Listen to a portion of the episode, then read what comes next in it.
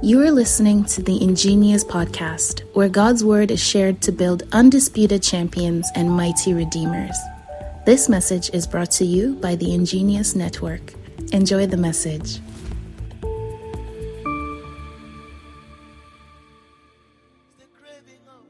Father, in the name of Jesus, we are grateful, we are thankful for another moment. We ask in the name of Jesus that Holy Spirit be our shield, be our guide. Give us wisdom, give us understanding as we delve into your word. May your name be praised. In Jesus' name we pray. Amen. Tonight we are going to talk about seeking God. In our previous discussions, we've looked about ways of seeking God. We've talked about the meditations, we've talked about the intentionality, we've talked about the thinking, we've talked about all those things. But today we want to take the conversation a step further by concentrating on just two aspects. You see, whenever we talk about seeking God, one of the things that as believers we would have to deal with is what I call the heart and the mind issue. Whenever it comes to seeking God, we have to deal with the heart and the mind issue. Remember, last week we were talking about God being spirit, and God as a spirit would have to be contacted on that level. The the things that God speaks unto us. Jesus said that the words that I speak unto you they are spirit and they are life. So you have to realize that the communications of God to us, they are on a on a level that is in terms of human comprehension very difficult to understand. The, the speakings of God, the word of God, hearing God, hearing his word, hearing his voice. When God speaks, it is very difficult for the natural mind to receive his voice. And some some people will say, well, that's because God is powerful. No, it's not because God is powerful. It's because of the position of the heart and the mind. You know, in seeking God, the position of the heart and the mind is very crucial to our journey. At least from my perspective, growing up, we've been told that to seek God, you have to pray, you have to read your Bible, you have to do A, B, C, D, you know, you have to meditate. All these things that we talk about, reading the Bible, meditating, praying, thinking through the word, all these things. If you have not settled the issue of the heart and the mind, it will be very, very difficult to hear and to discover who God is. So we remember the story of Jesus being baptized by John the Baptist. We are told in Matthew's Gospel, chapter 3, that after John the Baptist baptized Jesus, he saw a similitude of a dove settling on him. And a voice from heaven said, this is my dear son. In him I take great delight. How many of us remember that story? That is in Matthew chapter 3 when you read the, the latter parts of the verse, as when you probably start reading from verse 15 coming will make a lot of sense. 16 and 17, okay. We all remember this story, right? Now, when you read this story, you realize that the story is told from different perspectives. It is told from different perspectives according to the gospel writers. When we read Luke chapter 3 also, it tells us that Jesus was baptized by John, when you read Luke chapter 3, and after Jesus was baptized, the heavens opened, the Holy Spirit descended on him in bodily form like a dove. And a voice from heaven said, You are my dear son, in you I take great delight. But when you look at the context of the story, you realize that people heard different things. Some said they, they heard the lightning, some said that they heard the thunder, some said that it was the voice of God. This we find in John's Gospel, chapter 12, verse 29. He said, And the crowd stood there and heard it and said that it had thundered. Others said an angel spoke to him. So when God spoke, when the voice from heaven spoke, some people heard the thunder, some people heard a voice, but then uh, can we go back like two verses back like from 27 so that if we can get the contest. And you realize that whenever god speaks he says that whoever loves his life loses it and whoever hates his life in this world he will keep it for eternal life. If anyone serves me he must follow me. And where i am you see that's the key word. Where i am there my servant will be also. If anyone serves me the father will honor him. So 27 28 says, Now is my soul trouble, and that shall say, Father, save me from this hour. But for this purpose I have come to this hour. Father, glorify your name. Then a voice came from heaven. I have glorified it, and I will glorify it again. So remember, Jesus is praying to the Father. He's getting ready to die. His soul is in anguish. He's beginning to feel the turmoil of death creep up on him. Then he goes to pray to his father, and disciples hear his father respond to him. Now remember, he is with his disciples. These are the people that are close to him. These are the people that are supposed to know him better than anybody else. And yet, as we see in verse 29, when the voice spoke, and you know, all this time Jesus was speaking to the Father, those who were with him concluded that one, it was thunder, two, it was the voice of an angel. What does that tell you? It tells us that for us to seek God, our heart and our mind, it has to be where Christ's heart and mind is. It's about the position of the heart and the mind. Because if the heart and the mind is dislodged from the place allocated to it by God, Whenever God speaks, their heart and their mind, they are going to misinterpret the voice of God. Now remember, everybody heard a sound. The voice of God was a sound. Everybody in that place heard a sound. But as to the interpretation of the sound, it was only those whose heart and mind were where Christ is that could interpret it to say that the Father spoke words of comfort to him. Those who are spiritual will say that a heavenly being responded to him.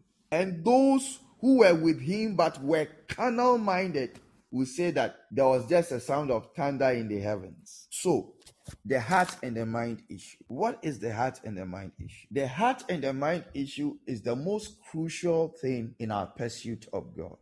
Now, you have to understand that when we talk about the heart and the mind, we are talking about two different chambers of the human vessel. The heart usually deals with the spirit of man, and the mind deals with the soul of man. So, whenever we talk about the heart and mind issue, you have to understand that the flesh does not come in.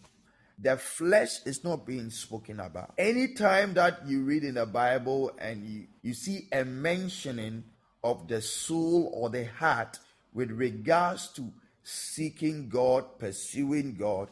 It is speaking about the spirit and the soul. So your spirit houses your heart, your soul houses your mind.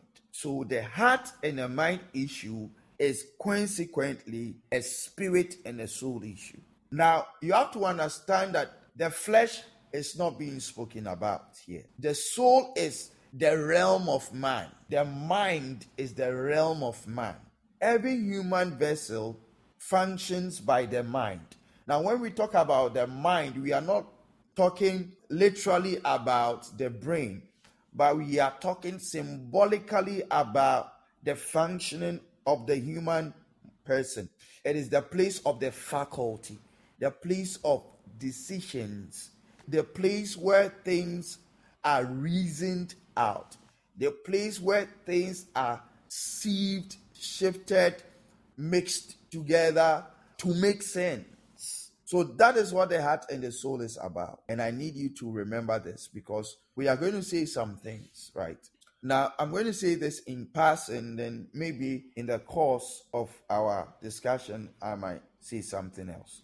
Right. So listen to me. Your soul is the human being. The human being is the soul. Remember in the book of Genesis, chapter number two, the Bible says that he breathed into the man, the clay that he had formed from the ground of the earth, and he breathed into Adam, and Adam became a living soul.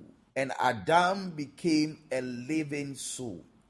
So the soul is entirely man, the living soul. That is your mind. So you, the mind can function by itself. And that is why some people, you realize sometimes you take certain decisions, you make certain comments, then later on you are like, ah, but me cry. Why did I say it this way? I could have said it that way. Why did I act this way? I could have acted this other way. Because the mind is a living being. It is what we call the living soul. Then we also know the story of the spirit. The story of the spirit is found in the book of Job. And Elihu, Elihu in his discourse said, There's a spirit in man, and the inspiration of the Lord gives it understanding. There is a spirit in man, and the inspiration of the Lord gives it understanding. Job 32, verse 8. So the spirit moves by inspiration, the soul is man as a carnal being, right? So when you are functioning by your mind, you are functioning as a carnal being. If you are functioning by your spirit, you are functioning as an inspired being. As an inspired being.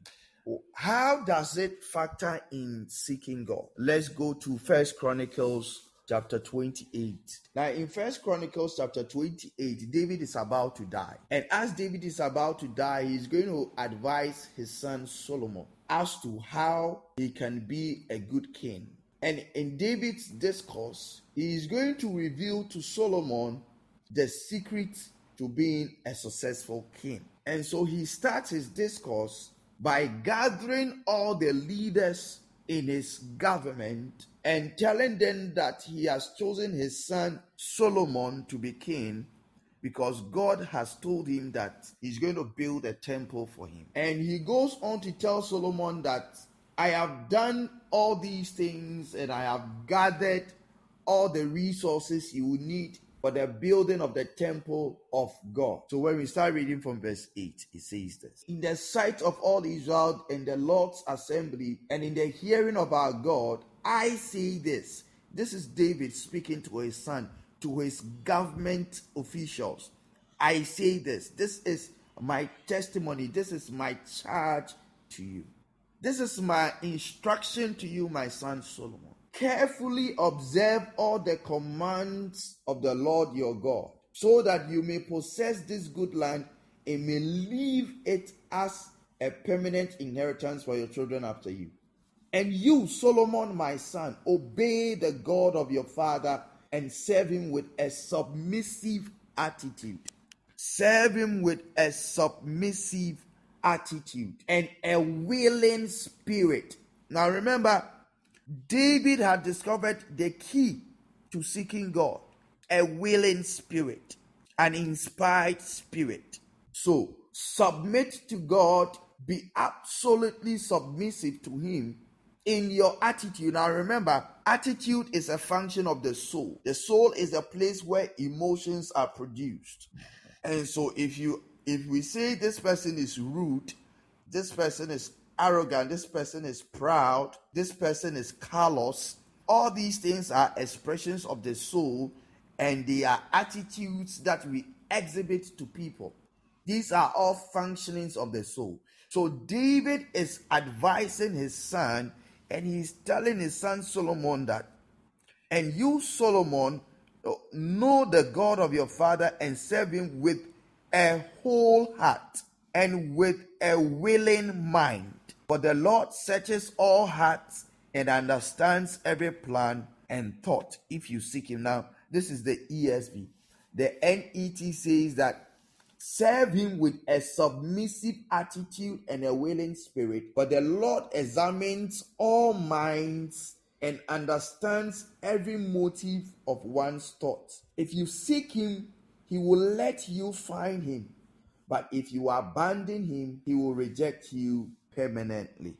So the charge is that let us be submissive in our attitude to God. Now, we are talking about seeking God. We are talking about the issue of the heart and the mind because this is something that really worries a lot of people. Three days ago, when the Lord started taking me through this and I started meditating on it, it's really helped me a lot in the sense that I now understand what it means in Isaiah when he says that he will keep him in perfect peace whose mind is stayed on him. So remember, God wants your whole heart and your mind submitted to him. And that is how we seek him. And what is the implication of this statement? I said that the mind is a faculty of emotion. So, what does it then mean to submit your emotions to God? To submit your emotions to God means to learn to filter and experience life through the emotions of God. Does it mean that God wants you as a human being to abandon your feelings as man? No right? God doesn't want you to abandon your emotions as man. What God wants you to do is to submit your emotions to Him, right? Because the moment we abandon our emotions and say that God, let me experience only what you experience, well, it's literally like becoming a robot because it means that you are not going to get the ability to express your free will. Now, the soul is what makes it possible for us to express our free will. So, without the soul, we don't have free will. And God does not want to impose himself on anybody. Satan wants to impose himself on everybody. God doesn't want to do that. So God wants you to willingly choose him. So to submit your emotions to God is whenever anything happens, you have to train your mind to literally think through what has happened to you from a heavenly perspective from a heavenly perspective. What does it mean? For instance, we read in the book of Acts that the disciples went out to preach, especially in Acts chapter 4. When they go out to preach, they are beaten, they are they are persecuted. And we are told that they came back rejoicing. After they had been beaten, they came back rejoicing. Their reason was simple. Their reason was that now we have been counted worthy to suffer like our Lord. Now heaven has given us the honor to go through what our Lord Jesus went through for standing with truth. Somebody will say that, okay, when I went, they poured water on me, so I won't go again. But somebody too will say, oh, when I went, they poured water on me, the way I was happy. Finally, today, I know what it means to be persecuted for the sake of Christ. Because the Bible said that blessed are they who are persecuted. So he is, you see, he's using the Bible, the scripture, to interpret his experience. So, to submit your emotions to God means to learn to use scripture to interpret your experience. You go to a place, you have applied for a job, you have every assurance that this job is yours. Then all of a sudden, you appear in the place and they say that we are sorry, but we gave the job to somebody else. There are two ways of thinking through it. You can either say that it's a demon that made it happen that way, or you use scripture to interpret your experience. Why is it that this door will open and all of a sudden this door will shut? Is God trying to tell me something? Because it looked too good not to be true. So now I'm going to pray and ask God, God, why did this door suddenly shut? Did it shut because there was something that was done there that I wasn't aware that he wanted to deliver me from? Or it is just Satan trying to block me from coming into this space, knowing that if I come into this space, I am I am going to literally mess up his kingdom. So you see, it means that you are interpreting your experience through scripture. Another way of looking through seeking God with your heart is the experience of Job with the experience of Job, you realize that heaven makes a decision on the things that are supposed to happen in the earth. Then all of a sudden, he loses all his property. When we read Job chapter 1, you are going to realize that Satan goes to God the first time. I always say this a lot of people don't realize that Satan went to God two times concerning Job. So when you read chapter 1, you are going to see that his first encounter with God. And in this first encounter, he was given permission to destroy everything around him. So his properties, then his children, then his fields, then everything he owned. He lost everything. And Job said, God gave it to me. He has taken it back. And I, I just bless his name.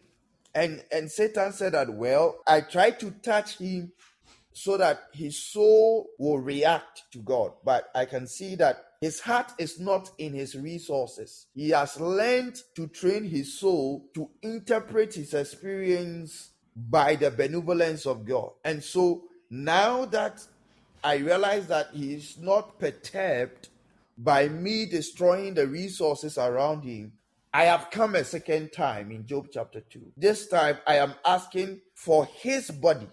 I want to touch his person. And so God says, okay, go and touch his person, but you are not allowed to kill him. So he comes, and the Bible says that he afflicts him.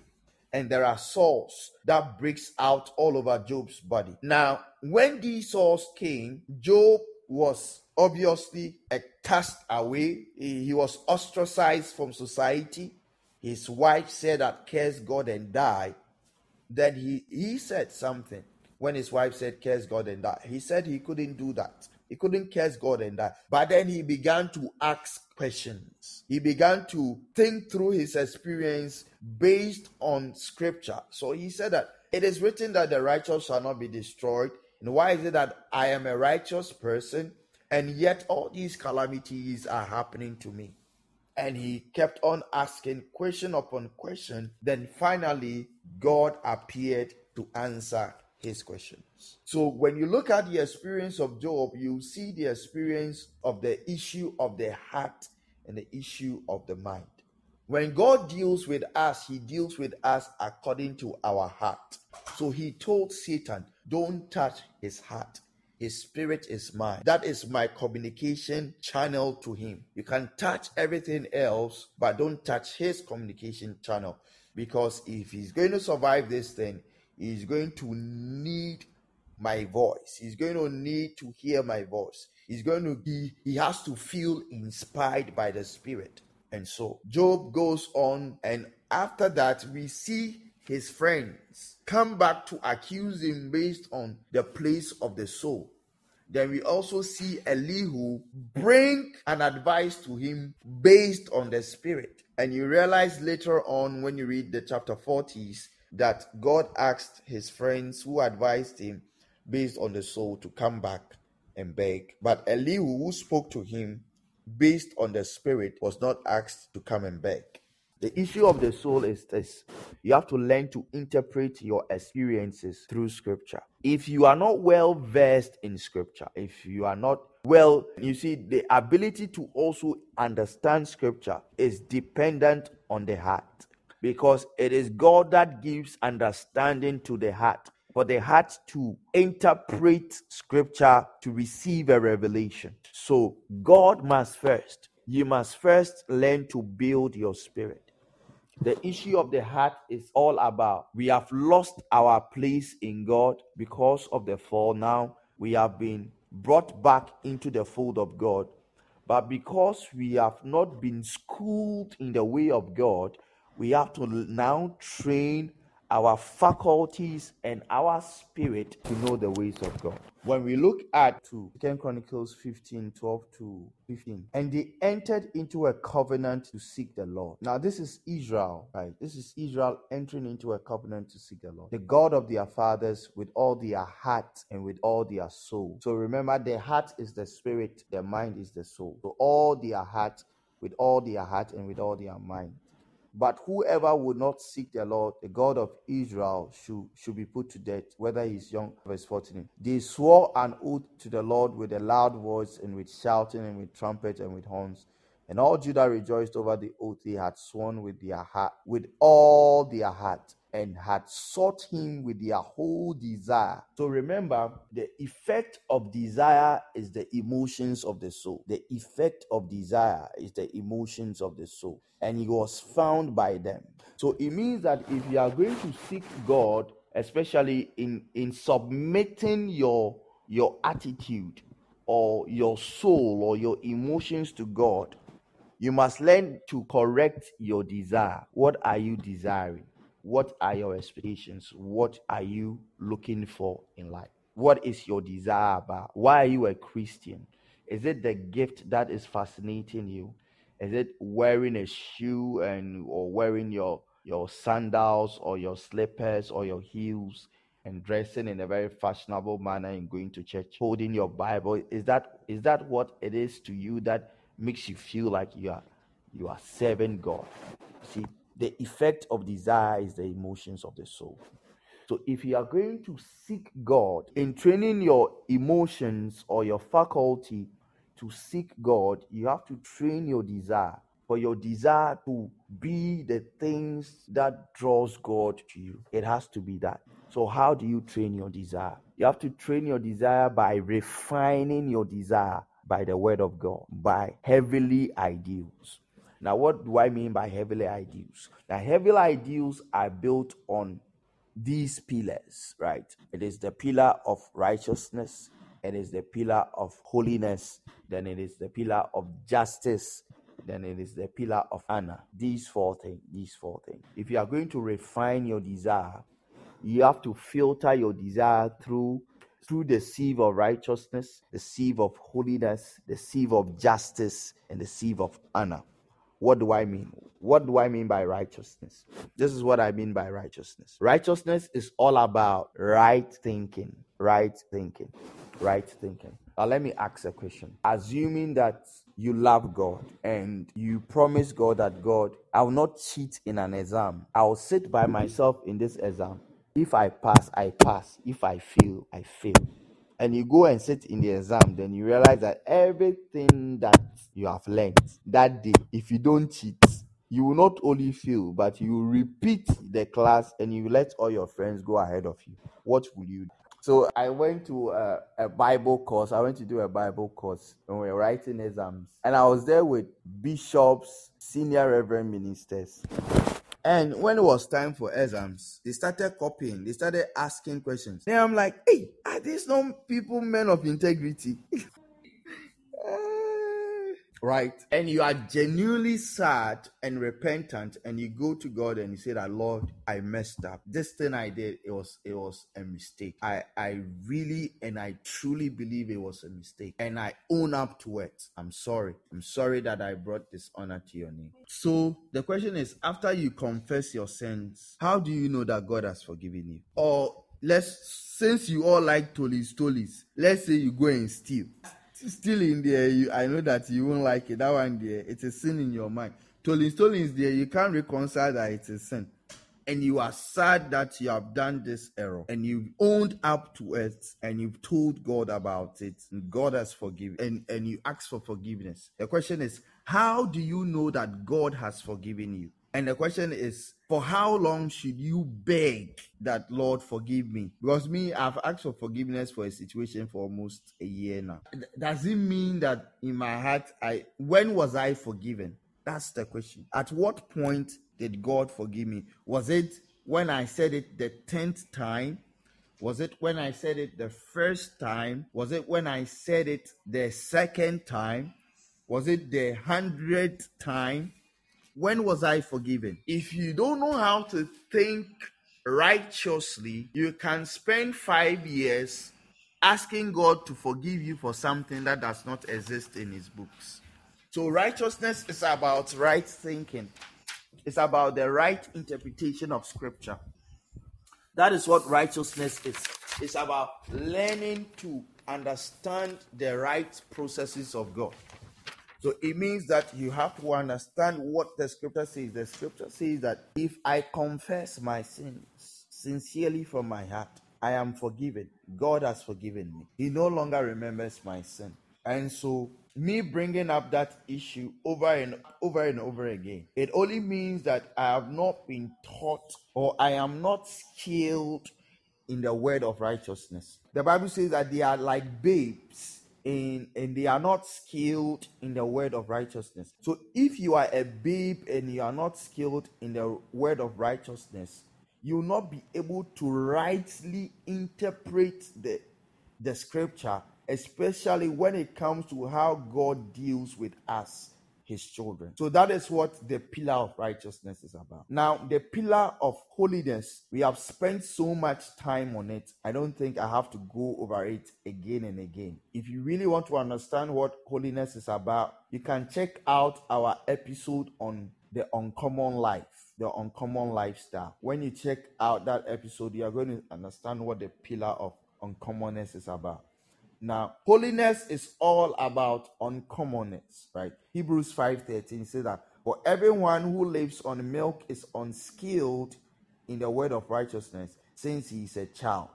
So it means that your attitude and your behavior when it comes to thinking through scripture, it is going to be like a child. It is not going to be mature. So that is the pillar of righteousness the pillar of righteousness, if you want to stand strong in the pillar of righteousness, we are talking about refining your desire. Refining your desire. The effect of desire is emotion. So it means that if your desires are purified or filtered properly, you are going to produce the right emotions and you will be able to submit your emotions or your faculty to God so that you'll be able to express the emotions of God as you should as a child of God. Now, the second one is holiness, the filter of holiness. Now, we say that holiness is all about choosing that which is uncommon.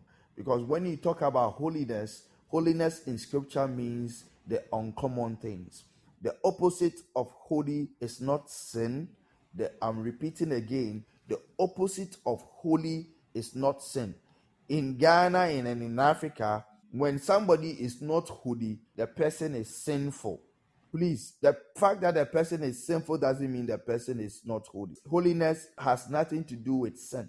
Holiness is all about uncommonness, choosing that which is uncommon. God is uncommon. So when you are making your decisions, you take the decisions that are not common to man. For instance, chastity is not a common thing to man. It is very difficult for the soul to sit down and say that I will not have sex. it, it is unnatural to the soul, right? So it means that for you as a believer to train your your soul to recognize that no, this desire to have sex whilst I am not married, it is not called love, it is called lust. Your ability to diagnose that that is lust, that is going to be the work of righteousness. Then the work of holiness will help you to choose to remain chaste. I know that some people, you have already lost it. You have already lost it. Sorry for you, but God is merciful. If you come to Him, He will not hold your sins against you. But if you have not lost it, then the filter of holiness says that keep it.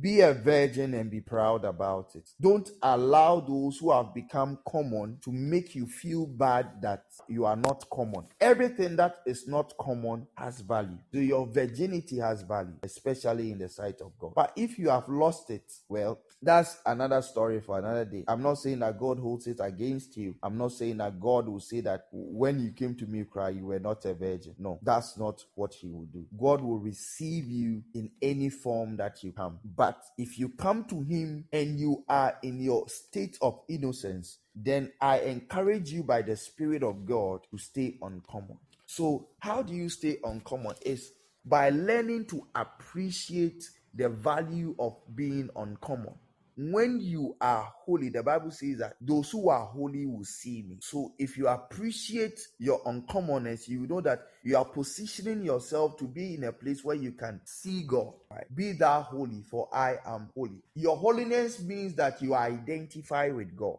Then I talked about the third pillar is the is the pillar of justice. Justice in the system of God means hatred for wickedness. Wickedness in the Bible stands for everything that disobedience represents. So when God comes out to give justice to his children, what he is coming to do is that he is going to pay back all those who are workers of iniquity. So justice is pure hatred for wickedness. And so when you read the Psalms, one of the qualities that David, we are told, has is that David said, I hate all wicked people. Now, the wicked people are not those who say, I will not pay school fees, even though they, they have money. No, you can't say that person is wicked. That's that's not wickedness. The the interpretation of man's wickedness is different. When you are hungry and your friend is also hungry and he says, I won't give you, I will eat, I'll eat all my food. I won't give you that. That's not wickedness. That's just me telling you that the way I'm hungry, my stomach can only appreciate it when it's full, right? So you have to understand that. Let's read Hebrews chapter 1, verse 9. Hebrew 1 9. Now remember, Hebrew 1 9 is a messianic psalm. It's a quote of a messianic psalm, right? It's a quote of a messianic psalm. And so as you are reading it, you have to know that it is referencing a past book. It says that you have loved righteousness and hated wickedness. Therefore, God, your God, has anointed you with, with the oil of gladness above your associates. So, has anointed you with an oil above your associates. You see, justice is like it's a legal thing. It's and with legality, it's all about authority and hierarchy. It's about order. And so when you begin to hate wickedness, one of the things that God does is that he he elevates you above the darkness. He brings you on top so that the wickedness will be will be below you so that you can judge it. So the hatred for wickedness these are all quotes from the old testament. What we are reading in hebrews 1 9 right when you read um, Psalm 45, verse 7, he said that you love righteousness, you hate wickedness, therefore your God. This is where he's quoting from Psalm 45 right? Psalm 45, verse 7. That's where he's quoting from. When you read Isaiah chapter 61, you know what it says. You know, Jesus quoted it the first time he entered into the synagogue and he read the scripture. He said that this day is this word fulfilled. The Spirit of the Lord is upon me because the Lord has anointed me to preach good news. Then he says that to proclaim liberty to the captives, the opening of the prison to those who are bound. Now, the, the, the liberty and the opening of the prison is the work of justice. So if you don't hate wickedness, you cannot do the work of justice. And the work of justice for the believer is dealing with demons, having a strong hatred for demons and everything that demons and their works represent. That is what justice is. That is all the justice system of God. The, uh, the retribution, the vengeance. It's all about God's utter distaste and disgust for demons and their work. And that is why when we read this, when we read the scripture, he says that for this reason the Son of Man came that he would destroy the works of the devil. Jesus is interested in destroying the works of Satan. That is the filter of justice. So if you are here, right, and you see evil going on and your heart is okay, you have to check yourself. You have to check your desire. The fourth one is the pillar of honor. The pillar of honor. I don't think we'll be able to go through it all. So wherever we get to in the next five minutes, we will end there. And I'll see if I'll take questions. If there's no question, then we close. So the filter of honor. The filter of honor is what we call the spirit of the fear of the Lord. The spirit of the fear of the Lord. You remember the story of Joseph in Potiphar's house when his wife said that your master has given you his entire house. But your master, he doesn't stay, he's always traveling. So now that he's giving you everything, I am also part of the property. So the fattest. Joseph said, No, I cannot do that. And what was his reason? He said, How can I sin? How can I commit this sin? Against my God? How can I commit this sin against my God? That is what we call honor. It is having such respect for the person of God, for the position of God, that God is a king. Like most people don't know, right? That it is only human beings that have the audacity to call God Abba, my father. The angels don't call him Abba. The angels always refer to him as Lord, Savior, the King. They don't call him Abba when an angel speaks and an angel uses the word Abba, the angel will say, Your God, your Father, your Abba. He will never say it in reference to himself because they, they are created in such a way that they have so much reverence for the name of God that they can only relate to him by his position. That is King, that is Lord, that is Savior, that is Messiah, that is Deliverer, that is the captain of the host. So, honor is about respect for God. You know, when we look at our fathers and our mothers, especially in the Orthodox churches, you are going to find something very fascinating. When they come into the church and they are wearing a hat, they will take off the hat, they will put the hat under their armpit and they will sit down. Why? Because it is a sign of honor. It is it, it is non-verbally communicating to God that I understand that you are supreme, you are majestic, you are great, and protocol demands that I have respect for who you are. You also realize that some of them, when they are giving offering, they bow before they put their offering in the bowl. What are they saying? They are saying that even though we might not see you, we know you are here and you are great. And our gift and our offering is to you, our great end. So we bow as we give our offering. 21st century Gen Z Y2K generation utter disrespect for God. Some people sit in the church with their with their hearts turned to the back. Now, don't get me wrong. I'm not saying that when you do that, God is offended. No, I doubt that He is offended. But it only tells the angels and the entire heavenly host and the saints in glory, the spirit of just men who are made perfect. It tells them that you are young and you are yet to understand who God is. Because you see, when you understand who he is, a lot of the arguments that people are advancing against the church with regards to what to wear, what not to wear, how to appear before him, when you understand the matter of honoring God, that issue will be settled in your heart. You wouldn't need me to tell you that dress this way to church or dress this way to appear before God in his temple. No, you would not you will just understand that it is the right thing to do. Now, in saying that, I want you to understand that I am more modern than you. So don't think that I am advocating that if you are a lady and you wear trousers, you are going to hell. That is not what I am saying. And if you are a, a man and you have a long hair, you are going to hell. That's not what I am advocating. What I'm saying is that when you understand God's honor, if you understand what it means to have reverence for God, for the name of Christ, for the person of Christ, for the person of the Holy Spirit, for the person of the Father. If you know who they are, the person and their position, you see, honor is about the person and their position. Now, Akufo-Addo is somebody's classmate, but the fact that he is your classmate, now when you see him, you cannot just walk up to him and say, Hey, Jack, okay, go school, no, maybe, uh, maybe when you see, when we were growing up in school, our, our seniors used to beat us.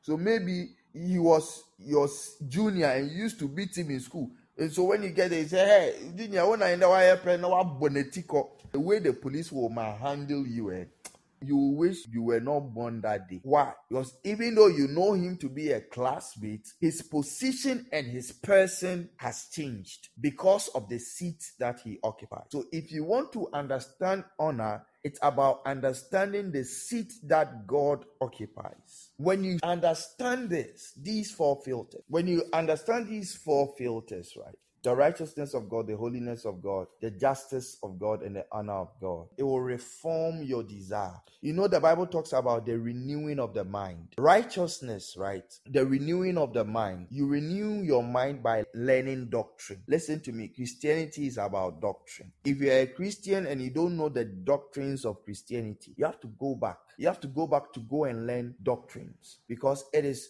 doctrines that will help you to stand sure in God. Doctrines. It will help you stand sure in God. If you don't know doctrine as a believer, you'll be very miserable. I want to read a scripture about doctrine.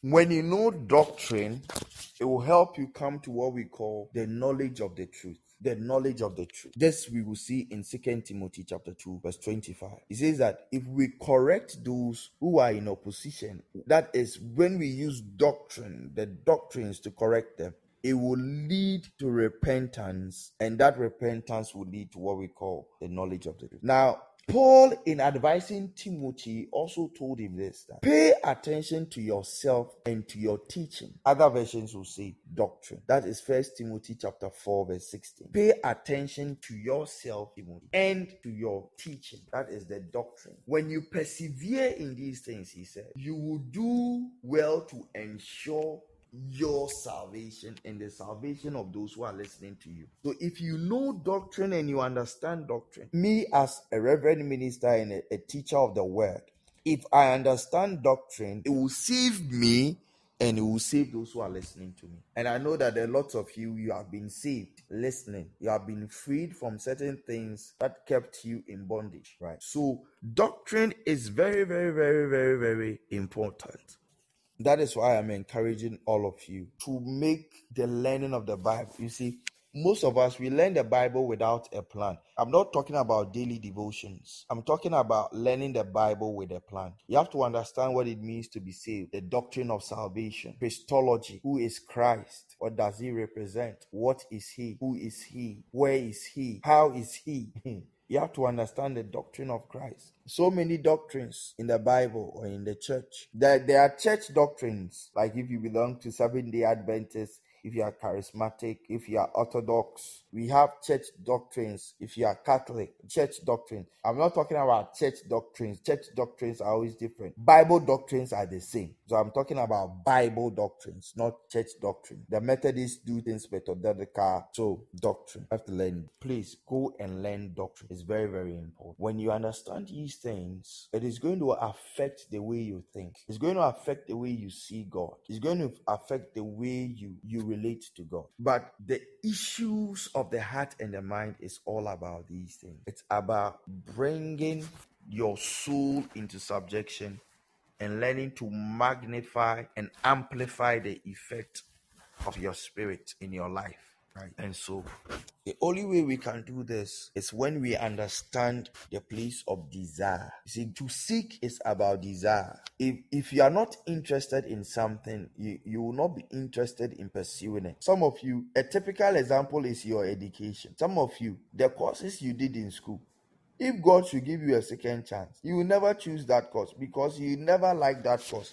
The only way you, you followed in that course is because what your father said so your mother said so. The university gave it to you and so you wanted to go to school. So if that was the only one available i will go. So it means that you have learned things you don't desire. You you have learned things that are not useful for you. And that's why you don't remember them you see, the difference between the brilliant students and the not brilliant students is that they are interested in what they study. I want to say this there is nothing like somebody who is daft. There is nothing like that. It doesn't exist. The only reason why somebody will be said to be that kind of person is because they are not in the field of their strength. Imagine if Asamoah Gyan was a mathematician. Can you imagine? Or an engineer? Or the building that you build, a building engineer, or every everything you build, you collapse. Because who knows with the maths and so if you force Asamoah Gyan instead of encouraging him to be a footballer and you encourage him to by all means do elective math,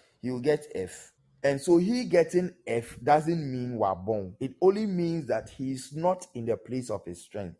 And that is what education is supposed to do. One day we talk, we have that conversation. Education is to help us identify the place of our strength. And that is why sometimes these structured curriculum and we being forced to take certain subjects, even though personally i think it's it's okay but it is not okay because it also affects people's confidence somebody is called to be a carpenter when you give that person wood it's going to transform wood to the most magnificent thing that you have ever seen but this same person if you put this person in a chemistry class it will be bomb right so that idea that somebody is daft or somebody is not intelligent it's a lie it's a lie when you have learned righteousness, you will understand all these things. This is just by the way. So the issue of the heart and the mind is summed up in 2 Corinthians chapter 10, verse 1 to 5. This is how we close. If you have any question, you can ask. I, Paul, myself, entreat you by the meekness and gentleness of Christ. I who am humble. Hey, Paul is Paul the he says he's humble. He, Papa, you know you have issue with people who say I am humble, I am righteous, I am God's favorite. Me, I don't sin. Uh, these are all issues of righteousness. If you understand it, you realize that it's no pride in saying that. He says that I am humble when face to face with you, but bold toward you when I'm away. I beg of you that when I am present, I may not have to show boldness, that confidence as I count on showing against some who suspect us of walking according to the flesh. For though we walk in the flesh, we are not waging war according to the flesh. For the weapons of our warfare are not of the flesh, but have divine power to destroy strongholds. We destroy every argument and every lofty thing, opinion raised against the knowledge of God, and take every thought captive to obey Christ. Right. So it's all about bringing these things to the obedience of Christ. Your thoughts is going to have your imaginations, you're going to have your thinking. Apostle Paul is saying that all these things, what affects it, they are not of earth source they are of spirit source. If they are of spirit source, it means that you will need a greater influence in the spirit to counter it. And that is why we are encouraging you to work on the heart, deal with the heart issue. When you deal with the heart issue, the, the, the, the, the mind issue will also be resolved. Anybody who's been able to deal with the heart issue is able to deal with the mind issue. But if you don't deal with the heart issue, it will it will affect your mind. And that is why a lot of times the people who say my heart is broken, they usually end up with a broken mind if your heart issue is fixed, even if the thing hurts, you realize that you realize that all these things they are they are they, they are they are conquerable. What am I saying? I've said a lot of things, but how does it relate to seeking God? It's about desire. It's about the desire the heart, what the heart wants, what the mind wants, what the heart wants, what the mind wants. It's about desire. So the question is ask yourself for the past week, what about God did you desire? Did you desire the Holy Spirit? Did you desire the voice of the Spirit? Did you desire the gift of the Spirit? Did you desire the comfort of the Spirit? Did you desire the person of Jesus to know Him? Have you ever sat down, cried to think about it? What manner of man is this? That his hair is as white as wool, his eyes are as fiery as fire. He, he, he wears upon himself or he, he dons himself with a white raiment, whiter than snow, a golden sash around him. His feet, it burns like bronze. What manner of man is this? Have you imagined, have you given yourself, let's say, an hour, 30 minutes to think about it? You see, the reason why what I am saying to you is even strange to you is because of the issue of what you desire. Because what you desire is marriage, what you desire is money, what you desire is education, what you desire is a good life, to travel, have children, to be in good health. Now remember, all these things, they are not bad things to desire. But you see, it is about the object of the desire. You have to learn to train your mind to focus on the one that gives those things, on Jesus Christ, on the Holy Spirit, on the Father. You have to learn to wonder about them. What manner of God is this? That the Bible says that the heaven is his throne, the earth is his footstool. How, how big is he? What manner of being? The Bible says that the seraphs they stand upon his throne and they cover their face with their wings. And as i say that i see a picture like that. They cover their face with their wings. They cover their body with their wings so that they will not be so much affected by the glory of god. What is the glory of god? Have you thought about it? What is the glory of god? And what causes the glory to shine? It's about desire. And you see, the only way your desire will be affected is when you start to dwell on Colossians chapter 3, building yourself to think about heavenly things, heavenly things, heavenly things. When you begin to desire heavenly things, the God that formed the heavens and the earth, He will appear to you and He will come to teach you about the things He created. He will give you understanding, insight on how to function in it, how to succeed in it, how to use them, how to fix them, how to create them, how to repair them. It's about desire. The heart and the mind, it's about desire. We've said a lot of things But you see, if the effect of your desire is anger, bitterness, um, disappointment, envy, uh, I can't say, uh, hatred, if that is the things that you desire, some people you are always desiring things that can never be yours. You are here, you say that I, I will marry Lionel Messi in my next life. Where? Which next life? As for me, next time when God brings me out, I'll marry Elon Musk. So you are desiring the things that a sister has that you don't have, a brother has that you don't have. You are coveting. The Lord hates covetousness, right? Covetousness means that your desire is, is tinged with wickedness. That's what covetousness is. And that's what people can kill for what does not belong to them. That's why people commit armed robbery. It's covetousness. They want what they, they don't deserve. They want what they think they should have because they think that they deserve what somebody has. So, your desire. This week, I challenge you to train your mind to think about heaven. You see, most of us are not even thinking about heaven. I, I dare you this week to think continually about heaven. What is in heaven? These things I'm reading in Revelation. A city with 12 foundations. How does it look like? Have you even tried to recreate these pictures? in your imagination. You'll be amazed that when you give your heart to these things, it will be so easy to find God. You'll find Him in the midst of the darkness. You'll find Him in the midst of the storm. You'll find Him in the midst of the hail. You'll find Him in the midst of the fire. Because you see, your heart is where He is, heavenly. Heavenly. He said that the first man, the first Adam is of the earth, earthy. The second Adam is of heaven, he's heavenly. The first Adam, is of the earth, he's a living soul. The second Adam, he is of heaven, he's a life giving spirit. Most of us, we are not able to give life to our body because we are not functioning from the position and the realm where God finds himself. This evening, I'm challenging somebody. Don't think about school fees this week. I know it is due. Don't think about your rent. I know it is due. Don't think about your ailing body. I know you are sick, you are afflicted, you are weak. But I want you to think about heaven. I want you to think about where you will stay when you are in heaven. I want you to think about who will be your neighbor in heaven. I want you to think about the kind of body you will have in heaven. I want you to think about the kind of abilities you will possess and the kind of powers you will manifest in heaven. I want you to begin to think about these things this week. And as you think about these and you read the scriptures associated with the things that you are desiring, you realize that that is how God is found. Is there a God in heaven? The Muslim said. And then he had a dream, and Jesus appeared to him and said, He didn't say, I am Jesus. He said, I am Isa. Go to the people of the book, and they will tell me about you. I am real. What did the Muslim say? He said he was thinking, Is Jesus real? It means that he was thinking about the person of Jesus. Whoever seeks him will find him. Right?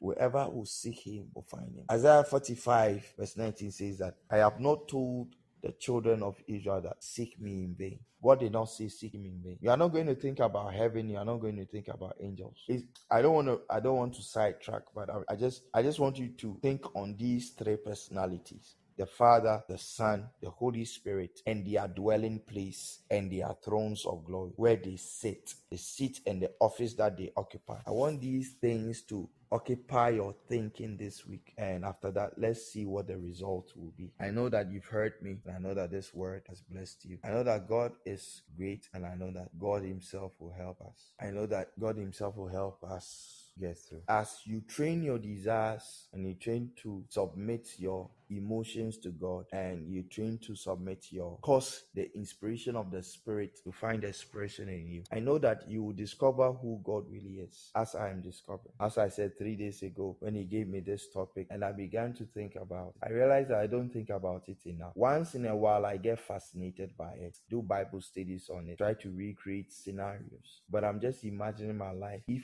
my mind and my heart is preoccupied with these thoughts, the kind of glory and grace that will flow through me. To think about Jesus, how beautiful he is, how glorious he is, how generous he is. You know, sometimes the Jesus that people are preaching about is not the Jesus he wants to show himself to us. If you begin to think about him, he will show you how he really is. Jesus is funny. Jesus is serious. Jesus is king. Jesus is a brother. Jesus is a healer, but at the same time, he's a comforter. And so when you begin to think about all these things, you are going to appreciate who he is. You are going to understand the office that he occupies. And when these things begin to make sense in you, you realize that Satan truly has no power. And you see that everything about your life will become better. Your confidence will soar. Most times, the things that you say and do, the carnal mind will never appreciate it. The Bible says that they can never accept because their mind is enmity with God. I pray that you will not be carnal, that your desires will not be carnal, but your desires will be heavenly and spiritual. And as we train our spirit to rule over our soul, I pray this evening that let every mind that is broken be mended. Let every heart that is broken be mended. I don't know, but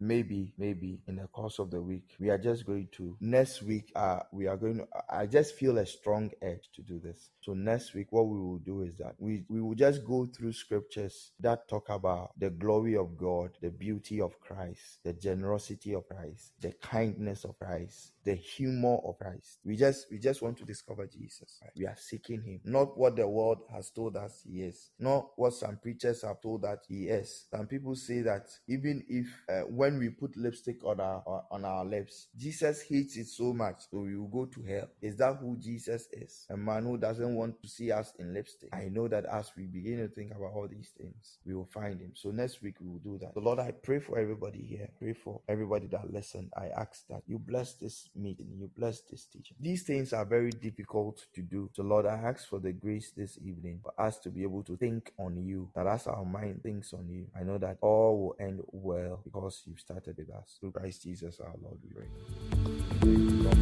God bless you for listening. Maranatha, the Lord comes.